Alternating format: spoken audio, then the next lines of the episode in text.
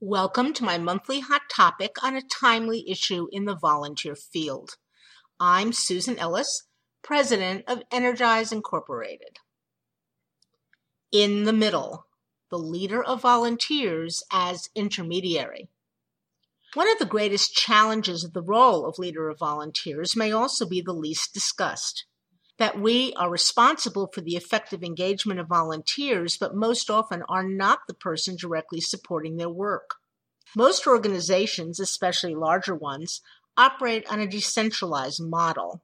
You recruit, screen, and orient new volunteers, but then assign them into many different units of work with all sorts of paid or volunteer staff taking over their training, integration into daily activities, and ongoing supervision.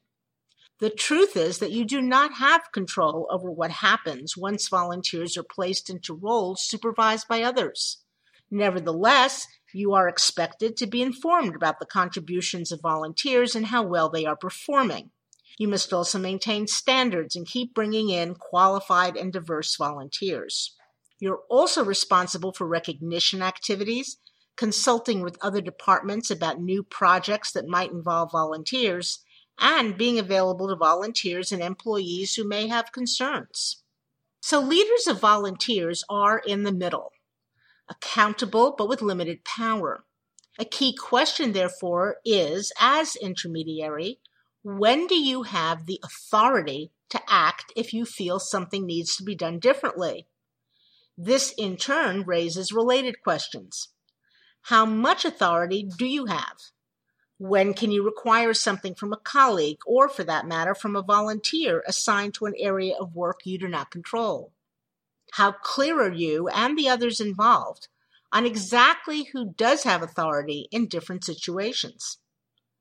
When must you persuade or suggest rather than request? Who has the final say about how volunteers are treated? The situation is further muddied by organizational charts and whether or not you are considered a department head and therefore a peer of other managers. To create assignments, place new volunteers, and monitor activity, you probably deal directly with each frontline staff member about the volunteers assigned to him or her. But if a problem arises or the two of you differ about an approach to a situation, who breaks the tie? The other staff member will go to her or his own supervisor or department head, as that is the usual chain of command. What is your role in this chain? Must you be consulted, or does the other manager feel that anything that takes place in that area of work is solely the concern of that unit? You too may decide to contact the middle manager to discuss your concern about a staff member or volunteer in that unit. Are you doing so as an equal peer to peer, or are you seen as overreaching boundaries? What if the two of you don't agree on the problem or the course of action needed?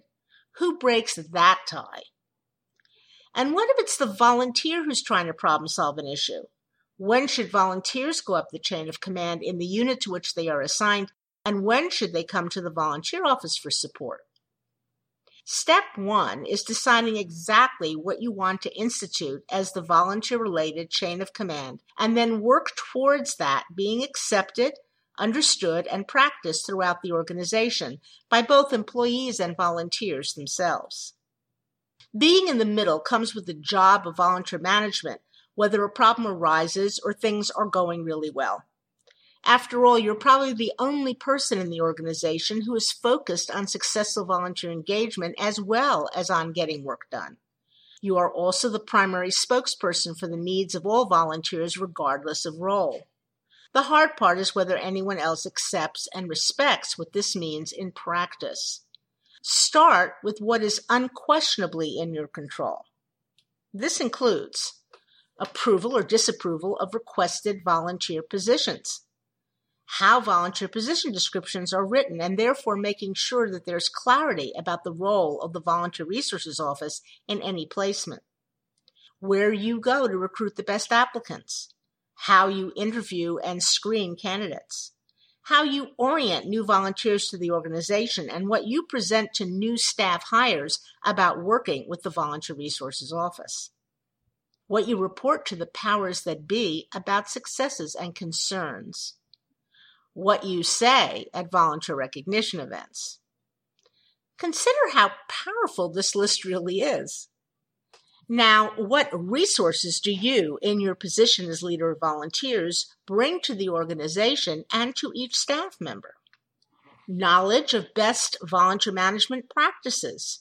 Given that almost no staff ever receives formal training in this vital subject, this alone gives you a status few others in the organization have.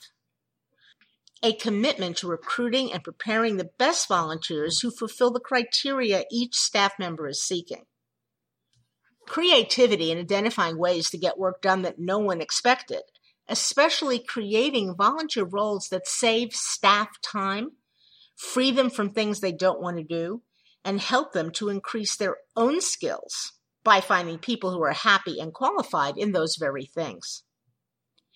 The ability to jumpstart and test new service ideas before funds are sought to institutionalize them ideas which you can offer proactively rather than waiting to be asked for help. Do executives, middle managers, frontline staff, and even volunteers understand the uniqueness of the skill set? I've always liked the notion that if you want someone to get off their pedestal, you have to get off your knees. So being an effective intermediary begins with fully accepting the responsibilities and challenges of that role. If you take action in the knowledge that this is your job, you will be less intimidated if someone else questions why you are acting. What can you do to define everyone's expectations and then act on them consistently? Get your responsibilities as a liaison specified in your job description. Find out if other staff job descriptions require them to work with your office effectively, and if not, ask why. Be willing to advocate for what is right, as high up the chain of authority as is necessary.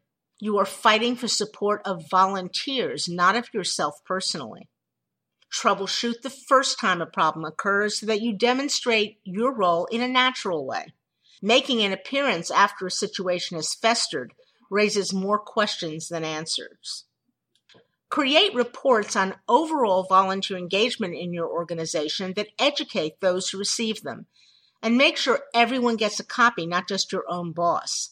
This includes volunteers too, since the report is about them. But also expect that each unit will include information about the volunteers working side by side with their paid staff in reports each unit files with those above them. Refocus your recognition activities on both volunteers and the paid staff since it is a team effort invite volunteers to speak for themselves with you. Welcome the role of in house educator and offer both formal and on the spot training about volunteer employee teamwork when you can. When you're in the role of third party liaison, listen both to what is being said and to what underlies the comments.